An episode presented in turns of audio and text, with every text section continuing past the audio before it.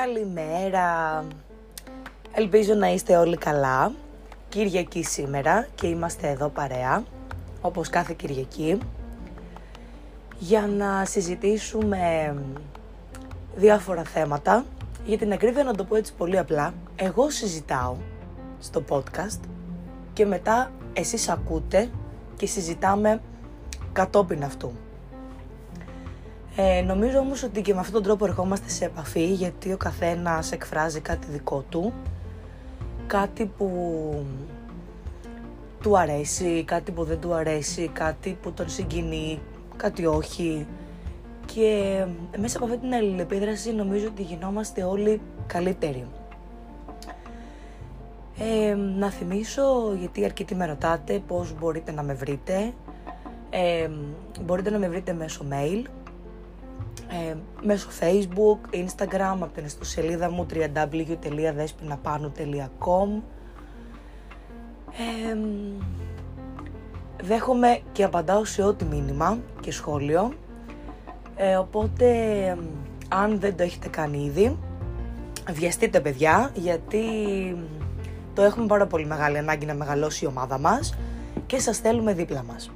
Οπότε υπενθυμίζω, με βρίσκεται στο facebook στη σελίδα μου, Δέσποινα Πάνου, εκπαιδευόμενη προσωποκεντρική σύμβουλος και ψυχοθεραπεύτρια, στο instagram δέσποιναπάνου.psy, psy, στο email panutherapist.gmail.com και στην ιστοσελίδα που είπα πριν θα την ξαναπώ www.despinapanu.com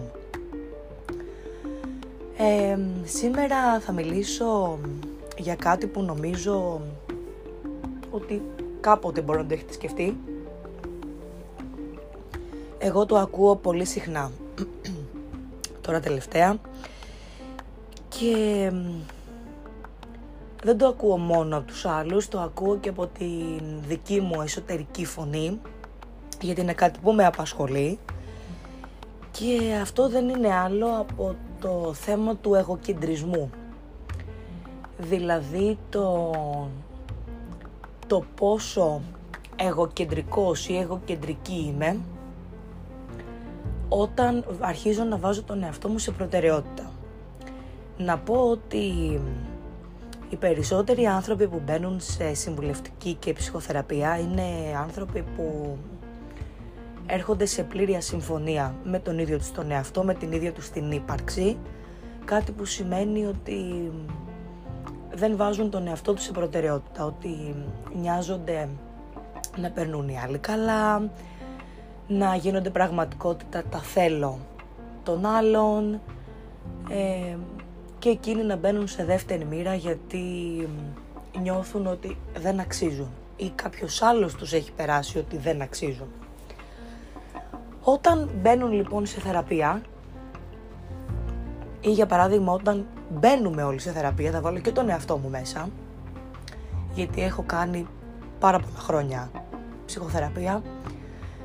Ε, όταν λοιπόν μπαίνουμε σε θεραπεία και αρχίζουμε μέσα και από τη βοήθεια του θεραπευτή να βλέπουμε κάποια πράγματα με διαφορετικό μάτι και να βλέπουμε ότι τελικά υπάρχουμε και εμείς και όχι μόνο οι άλλοι. Ότι έχουμε ανάγκες και πλέον τις ακούμε πολύ πιο έντονα από ό,τι τις ακούγαμε και τις βλέπαμε πριν. Και σιγά σιγά όλο αυτό γίνεται πιο έντονο και ξεκινάμε να μας βλέπουμε κατά γενική ομολογία. Έτσι λοιπόν εφόσον μας βλέπουμε μας βάζουμε σε προτεραιότητα. Δηλαδή, αν όταν κάτι που συμβαίνει γύρω μας δεν μας αρέσει, ξεκινάμε να το επικοινωνούμε. Καταλαβαίνουμε ότι δεν μας αρέσει και δεν μένουμε μόνο εκεί, το επικοινωνούμε κιόλας και το δείχνουμε. Αρχίζουμε να βλέπουμε τις ανάγκες του οργανισμού μας και σιγά σιγά να τις ικανοποιούμε. Αυτό σημαίνει ότι αυτοφροντίζομαι. Φροντίζω τον εαυτό μου. Όταν λοιπόν ξεκινάνε να γίνονται όλα αυτά που σαφώς και είναι πρωτόγνωρα για τον άνθρωπο που δεν τα έχει ξανακάνει και έχει βάλει προτεραιότητες στους άλλους, είτε για αρκετά χρόνια είτε για λίγα δεν έχει σημασία, αρχίζουμε λίγο είτε από μόνοι μας είτε οι άλλοι να μας κοπανάνε είναι εγωκεντρικό αυτό που κάνω κοιτάω μόνο τον εαυτό μου, δεν νοιάζομαι για τους άλλους. Και μπαίνω σε μηχανισμούς να σκέφτομαι ότι τι άνθρωπος γίνομαι τελικά. Γίνομαι άνθρωπος που κοιτάω τον εαυτό μου. Είμαι εγωιστής, είμαι εγωίστρια.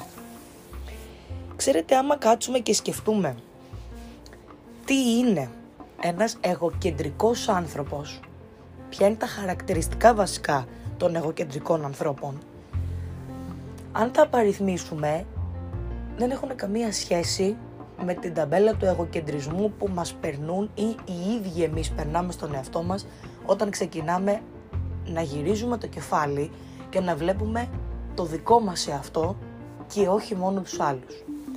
Τα χαρακτηριστικά λοιπόν των εγωκεντρικών ανθρώπων είναι τα εξής, για να τα πούμε κιόλας αναλυτικά. Οι εγωκεντρικοί άνθρωποι επιμένουν στις απόψεις τους και τις υποστηρίζουν μέχρι τέλος, εφόσον πιστεύουν ότι γνωρίζουν τα πάντα καλύτερα από τους υπόλοιπους. Άρα έχουμε ανθρώπους που δεν δέχονται την άποψη του άλλου. Θέλουν να επιβάλλονται στους γύρω τους, είτε σε προσωπικό είτε σε επαγγελματικό επίπεδο. Αυτό έρχεται και ταιριάζει απόλυτα με το, με το προηγούμενο που είπαμε. Γιατί εφόσον είμαι πολύ σταθερή στην άποψή μου και δεν δέχομαι κάτι άλλο, προφανώς και θα σου επιβληθώ. Προσπαθούν να αναδεικνύονται να ξεχωρίζουν για να διατηρούν ένα δυναμικό προφίλ. Πιστεύουν ότι δεν κάνουν ποτέ λάθη, έχουν το αλάθητο, ούτε στις επιλογές τους, ούτε στις αποφάσεις τους, ούτε στις συμβουλές τους. Και πολλές φορές βλέπουμε να παρουσιάζουν και εναρκησιστικά χαρακτηριστικά. Νομίζω ότι το ένα απορρέει μέσα από το άλλο, εφόσον ο εγωκεντρικός άνθρωπος επιμένει ότι μόνο εκείνος ξέρει, μόνο εκείνος βλέπει, μόνο εκείνος είναι, να το πω απλά, ε, όλα τα υπόλοιπα έρχονται και κολλάνε το ένα δίπλα στο άλλο. Εγώ προσωπικά δεν βλέπω κάποια ομοιότητα ανάμεσα σε αυτά που διάβασα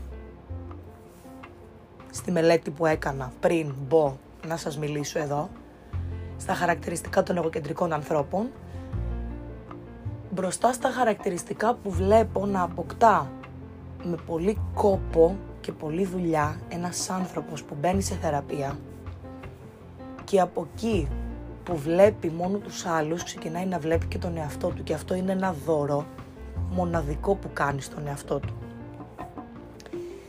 είναι μια τρομερή μετακίνηση, θα λέγαμε. Επομένως, η δική μου άποψη και πραγματικά εδώ θα ήθελα να μάθω τη δική σας. Όταν ένας άνθρωπος γυρνάει και βλέπει τον εαυτό του, κάνει αυτή την τεράστια στροφή και πραγματικά επειδή έχω γίνει μάρτυρας και στο βιωματικό μου κομμάτι αλλά και στους ανθρώπους που βλέπω είναι τρομερή αυτή η μετακίνηση και πραγματικά σε γεμίζει τεράστια υπερηφάνεια και τεράστια χαρά να την ταυτίζουμε με τον εγωκεντρισμό. Όταν κοιτάω τον εαυτό μου, όταν αρχίζω να κοιτάω τον εαυτό μου, να τον φροντίζω, να τον βλέπω, να ικανοποιώ τις ανάγκες του και να αρχίζω να τον μαθαίνω και να τον κάνω κομμάτι μου, ενώ πριν δεν τον είχα, δεν είναι εγωκεντρικό. Πάνω σε αυτό το κομμάτι όμως θα ήθελα να ακούσω και τη δική σας άποψη. Ποια είναι, αν έχετε βιώσει κάτι τέτοιο, αν έχετε ακούσει κάτι τέτοιο ή αν έχετε κάποια αντίθετη άποψη από μένα. Θα χαρώ πάρα πάρα πάρα πολύ να μάθω τις απόψεις σας στους τρόπους που είπαμε στην αρχή. Νομίζω ότι εδώ θα σταματήσω, δεν θα σας κουράσω άλλο. Ε, θα δώσω κλασικά ραντεβού για την επόμενη Κυριακή να συζητήσουμε κάτι άλλο. Ε, μέχρι τότε να έχετε ένα καλό υπόλοιπο Κυριακής και μία υπέροχη εβδομάδα. Σας χαιρετώ να είστε καλά.